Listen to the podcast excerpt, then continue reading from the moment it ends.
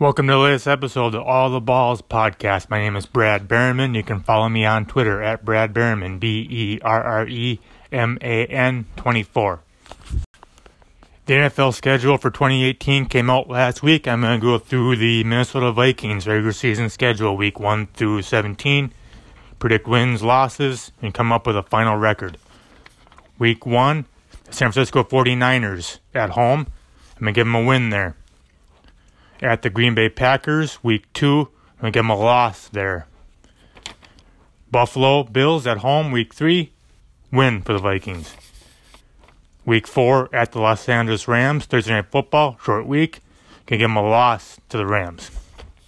Week 5, at the Philadelphia Eagles, rematch of the NFC Championship game from last year, give them a loss to the Eagles. Week 6, Arizona Cardinals at home, give them a win there. At the New York Jets, Week 7, Teddy Bridgewater could possibly be starting for the Jets that week to give the Vikings a win there.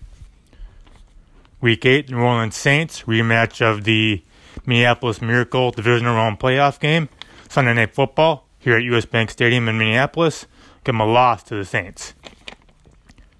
Week 9, Detroit Lions at home, give the Vikings a win over the Lions, Week 9.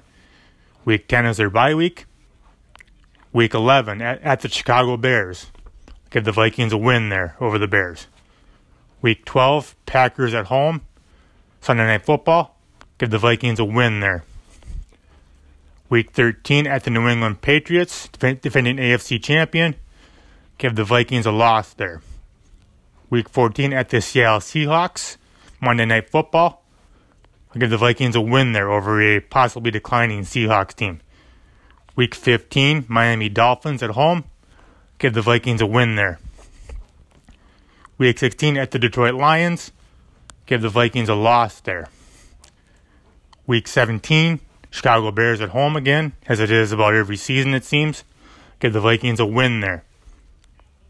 So the final tally is 10-6. That should put them in the playoffs, maybe win the division, but they should at least get a wild card spot.